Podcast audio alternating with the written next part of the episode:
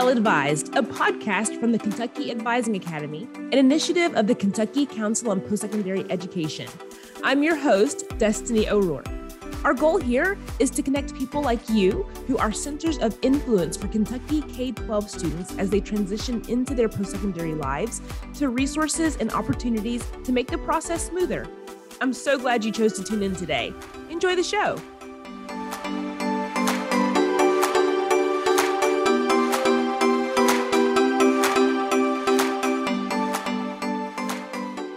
There. It's great being back with you this month. Today, the focus is on college applications. This episode will provide a handy how to guide for those who have never walked a student through the college application, and will also toss out some helpful reminders for those who are pros. Applying to college can feel like climbing a mountain to students who have never done it before. It may feel completely shrouded by mystery. Completing a college application represents a turning point in their lives, and students can sense the magnitude of starting this life changing process. It comes with excitement for sure, but also some anxiety and uncertainty. So, having a caring, knowledgeable, and encouraging adult can make all the difference. Researching colleges is integral to the process. When helping a student decide where to apply, there are a few resources to consider. One is College Scorecard, which is available through the U.S. Department of Education at collegescorecard.ed.gov. It allows students to search for colleges based on factors that are important to them. It also directly links them to institutions' websites and allows students to save searches so they can come back to it later. Big Future through College Board has a suite of college planning services, including a college search tool. You can find that at bigfuture.collegeboard.org slash college hyphen search. Although there are tons more college research tools, both of those are great places to start. We will talk more about researching colleges in a future episode. Today, we are going to presume that the student you are working with has made the decision about which colleges to apply to. And yes, that is colleges with an S on the end. It is important to direct students to apply to more than one college. Research shows that students who apply to two or more colleges significantly increase the odds that they will show up to a college campus in the fall after they graduate high school. In the college admissions world, there is talk of college match and fit. Match refers to a college or university's academic suitability for a student. In other words, based on how the student has performed academically in high school, do they have the potential to be academically successful at that particular college or university? Fit refers to all of the other factors that make a student feel at home in a college environment, including the location, affordability, class size, campus diversity, and so on. At the very least, when a student comes to you for help applying to college, make sure they're applying to more than one and make sure that you're considering factors that make a college a good match and fit for them. To begin the process, there is, of course, applying. The sooner a student gets the process started, the smoother it will go. Encourage students to apply early. I can't stress this enough. Although some college applications may open sooner, many typically open in August. Students should start applying then. In most cases, college applications are available on the institution's website. There are multiple types of applications, including the Common Application, known as the Common App, which helps students apply to multiple partner institutions through one portal.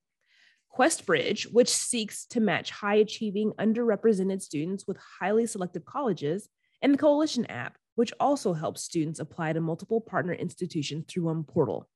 For this conversation, we will presume the student is applying directly through their desired institution's website. Finding the application should be relatively simple. Lots of institutions will have an apply here link directly on the home page. You will want to make sure to direct students to the undergraduate application. Sometimes high school seniors don't understand that terminology and accidentally begin applications for graduate school. Once on the application page, generally, students will be asked to create an account. This allows students to start and stop the process as time permits. Have them put their account information in a safe place so that they can come back to it easily. From this point, students will be asked for general demographic information, as well as information about their emergency contact, what high school they attend, what they plan to study. Keep in mind that it's okay if they are undecided for now. Any previous college experience, such as dual credit courses, and so on. Understanding terminology is important on a college application. For example, students will be asked if they will complete a high school diploma or if they are earning a GED. They may not be familiar with that terminology and need guidance answering it correctly. Once the application has been submitted, there are a few additional necessary steps to take in order to complete a student's admissions file. Many higher education institutions require an admissions application fee. That fee can range in price from $25 up to well over 100. Because students are highly encouraged to apply for multiple institutions, that cost can add up very quickly especially for underrepresented minorities and low income students. It is important to know that there are multiple ways to provide financial relief. One way is through an application fee waiver. Students who qualify for government assistance programs also qualify for a college admissions fee waiver. Students whose families are going through a rough patch financially may also qualify, even if they don't receive government assistance. So it's worth asking. One of the most efficient ways to handle the fee waiver process is through a standardized form offered by the National Association for College Admission Counseling, also known as NACAC. Students complete a portion of the form, and the school counselor completes a portion of the form. That form can be scanned and emailed to the admissions office of the institutions that students apply for. This form is available on the NACAC website you can find it by doing a Google search for NACAC fee waiver. That's N A C A C fee waiver. Another option to help reduce the admissions application fee is to be on the lookout for university sponsored free application weeks. Being ready to submit an application during one of those weeks can add up to big savings. Some institutions may waive the application fee if invited to host a college application day at the high school, be sure to check with admissions staff to see if that is an option. Finally, being knowledgeable about which colleges or universities don't require an application fee in the first place can be helpful. When students are conducting research on where to apply, including a category about whether or not an institution requires an application fee can be helpful. Next up, transcripts. Turning in transcripts is an important next step. A transcript is a record of the student's grades and gives a college or university an idea of the rigor of classes a student took, in addition to how well they did. Transcripts can be ordered electronically through services that both high schools and higher education institutions choose to participate in, such as parchment.com. On parchment.com, students can create an account, answer a few questions, add their high school, and send their transcript to multiple colleges electronically. Fun fact students in Kentucky now have free access to their high school transcripts until August 30th after they graduate high school. This gives them the ability to make sure their final official transcript makes it to the college or university they are intending in time to register for the next semester's classes. Speaking of final transcript, it's good to know that there are multiple transcript types. During the admissions process, students will submit an initial transcript that often includes grades up to their junior year of high school, and sometimes even grades until what's called the seventh semester, which is until December of their senior year.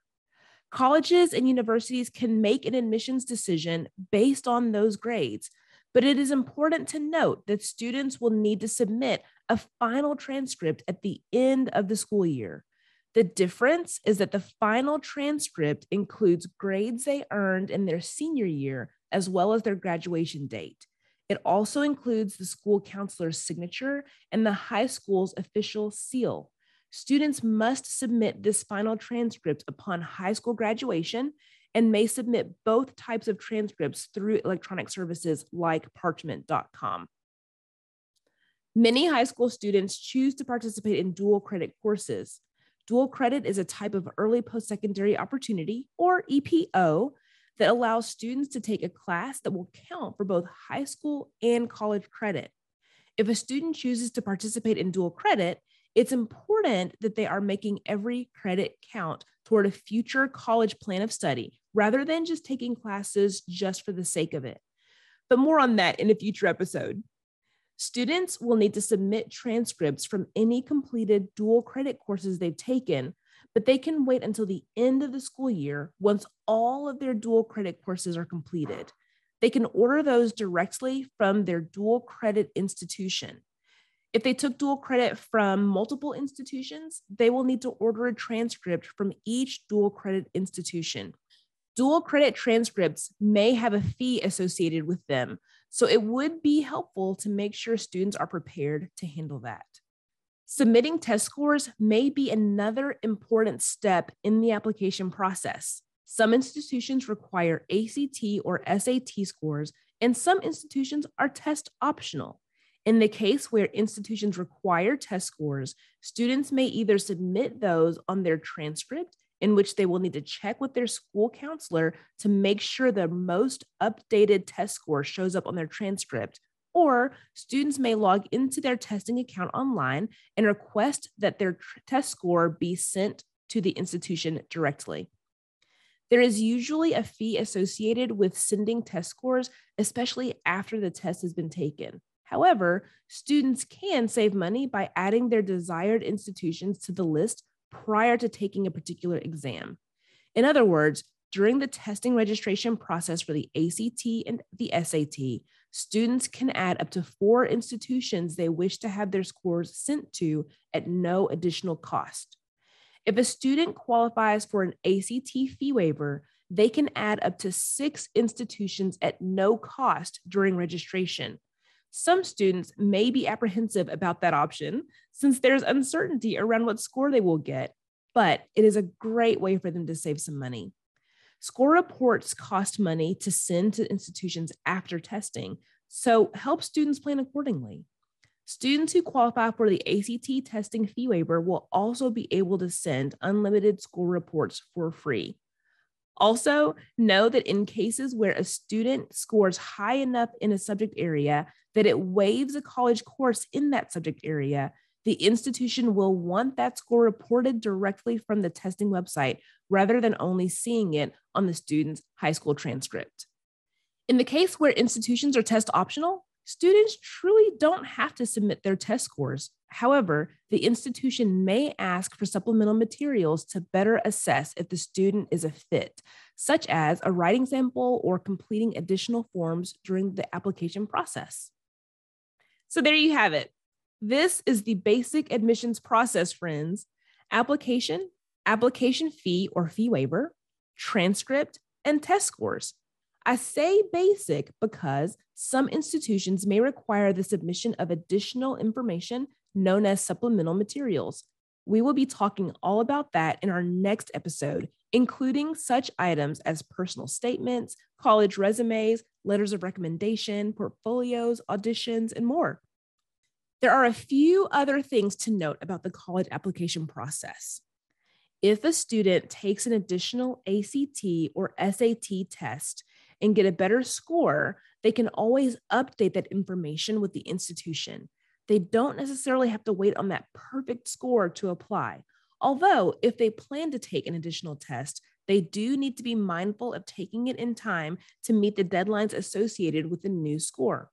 Encourage students to become familiar enough with their chosen institutions that they know whether or not they've submitted everything to be considered for admissions. It can be pretty heartbreaking for a student to not hear back from an institution only to find out that the reason is because they haven't submitted one of the items mentioned in today's episode. Sometimes submitting a college application also puts students in the running for scholarships, whereas other times the scholarship application is separate. While we will talk about scholarships in a future episode, it is important to be aware of that fact during the admissions application step. Also, be vigilant about deadlines particularly if a student is applying for a special opportunity, such as an honors college, which often has earlier deadlines.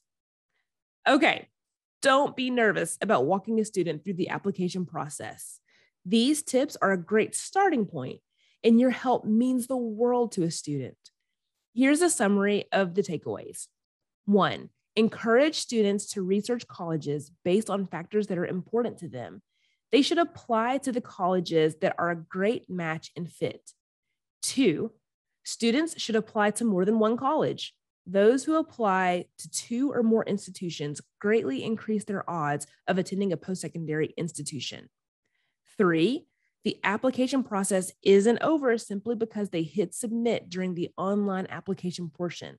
Students also need to submit their transcripts, application fee or fee waiver, and potentially their test scores.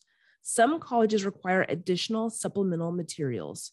Four, watch those deadlines. Interested in learning more?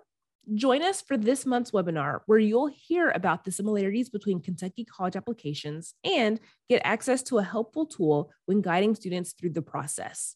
In addition to that, you'll be able to have discussions with other practitioners to hear how they handle college applications with their students. ELA credit will be available for educators. You can register by visiting our website at cpe.ky.gov slash advising KY. In fact, while you are there, you can sign up to receive our communications and take a minute to follow us on social media, including Instagram, Facebook, and Twitter. Just search at Advising KY on those platforms.